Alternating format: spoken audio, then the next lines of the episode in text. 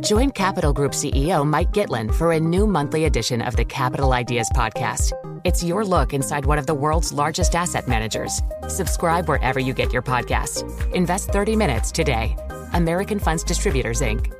The countdown has begun. This May, a thousand global leaders will gather in Doha for the Qatar Economic Forum powered by Bloomberg, held in conjunction with our official partners, the Qatar Ministry of Commerce and Industry and Media City Qatar, and premier sponsor QNB. Join heads of state, influential ministers, and leading CEOs to make new connections and gain unique insights. Learn more at QatarEconomicForum.com.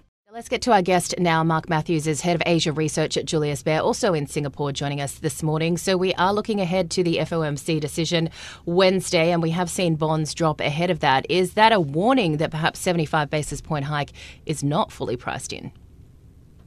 Oh, Juliette, I think that it will depend particularly on the uh, press uh, release and the Q and A that uh, Jerome Powell does after the meeting and the tone of you know how they see inflation um, and whether they're going to be data dependent. I think they even if they just say something like we're more data dependent now, um, that will be enough for the market to expect a deceleration in the rate hike trajectory come December and beyond because it's very clear if you look under the hood, even if the headline number is still stuck up at 8.2%, that inflation is coming down.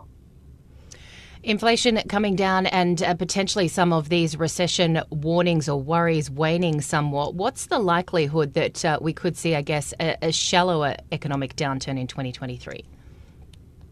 Well, we're not forecasting enormous amount of growth uh, in America next year. I think uh, we're looking at maybe a half a percent, but that's not a recession. And wages are rising, especially for lower income uh, categories. Uh, companies are onshoring. Um, and I think that trend will definitely continue. There's jobs being created in America today that literally haven't existed for the last three decades. So it's not, you know, um, computer programmers or baristas anymore. These are factory jobs. And the consumer is uh, remarkably robust. So um, there could be a recession. To your point, if there is, uh, we think it'll be shallow. And mm-hmm. the S&P down in excess of 20% so far this year already reflects that. All right. What about the gains, though, that we've seen across October, an incredible month for US stocks? Is this the start of a bear market rally, or, or as you're putting it, perhaps more, let's get excited as we head into December? It's a Santa Claus rally that we're seeing. Yes, uh, it is the latter, Juliette, uh, in our opinion. And what we found is that um, I'll, I'll have to be a little technical here. Friday the 21st, and then Monday the 24th, fourth, and Tuesday the 25th. So last week, basically uh, there were three very strong consecutive days, up two and a half percent, and then one and a half and one and a half respectively. That's only happened 12 times since 1970, and all 12 of those instances, 12 months later, the market was up on average by 24 percent. Uh, we don't think it'll be different this time. Uh, we think the bottom was three weeks ago, and um, this is no longer a bear market.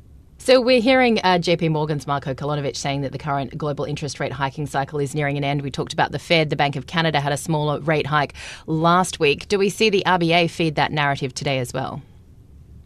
Yes, we do, Juliette. And to quote Bob Dylan, you don't have to be a weatherman to know which way the wind is blowing. in fact, it started with the RBA back in the beginning of October. They were the first of the big central banks to to become less um, uh, you know, uh, hawkish and more dovish. And, and then we got the Bank of Canada and the Bank of England uh, will be this Thursday. That's important. And, and the Europeans like to say that these, they call them Anglo Saxon central banks. And they like to say they kind of act as a loose pack. And I think they're actually right. So if the RBA and the BOE and the BOC are all moving that way, then I think it's a pretty, pretty good guess that the Fed will do the same.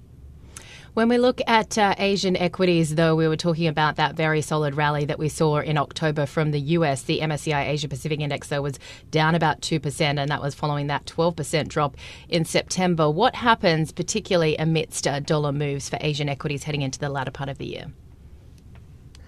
Um, well, I think the dollar uh, is peaking out, and it might not happen today or tomorrow, but I think over the next few months it will. And the main reason is that two thirds of the dollar index is the euro, and their inflation is higher than the inflation rate in the United States. The eurozone inflation for uh, September came out last night at 10.7%. So uh, eventually, the European Central Bank will have to raise rates at a faster trajectory than the Federal Reserve because the Fed's done most of the heavy lifting this year. And therefore, we're looking for the euro to stabilize and, and start rising uh, around January of next year.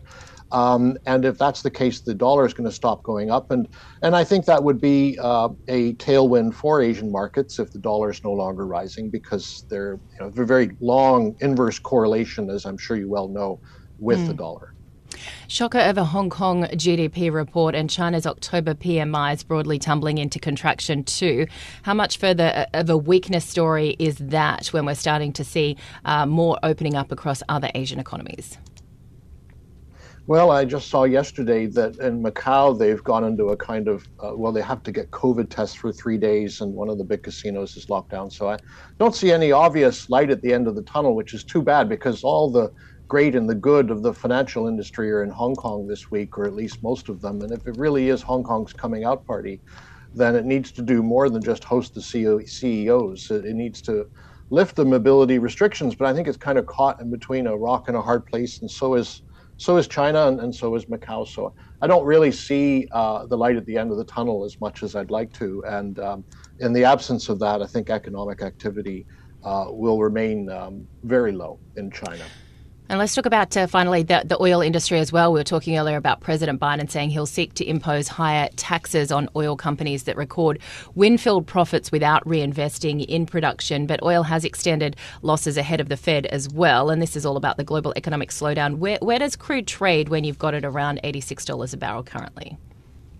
Well, actually, that's exactly our forecast 12 months from now. We're looking for about 80 to $85 a barrel. And so, you know, you have all of the geopolitical tensions. I was eavesdropping on your conversations earlier about Ukraine, but at the same time, you have a very big supply response from uh, many countries in the world, um, which are sort of marginal producers because they're making good money at this price. And as much as OPEC says they're going to be cutting production starting uh, November, um, which is this month, isn't it? In rea- reality, yeah. uh, they, the, a lot of those OPEC countries are not uh, producing even close to their quotas now. So the mm. actual production cut, we think, will be more like a million dollars a day, which isn't very much.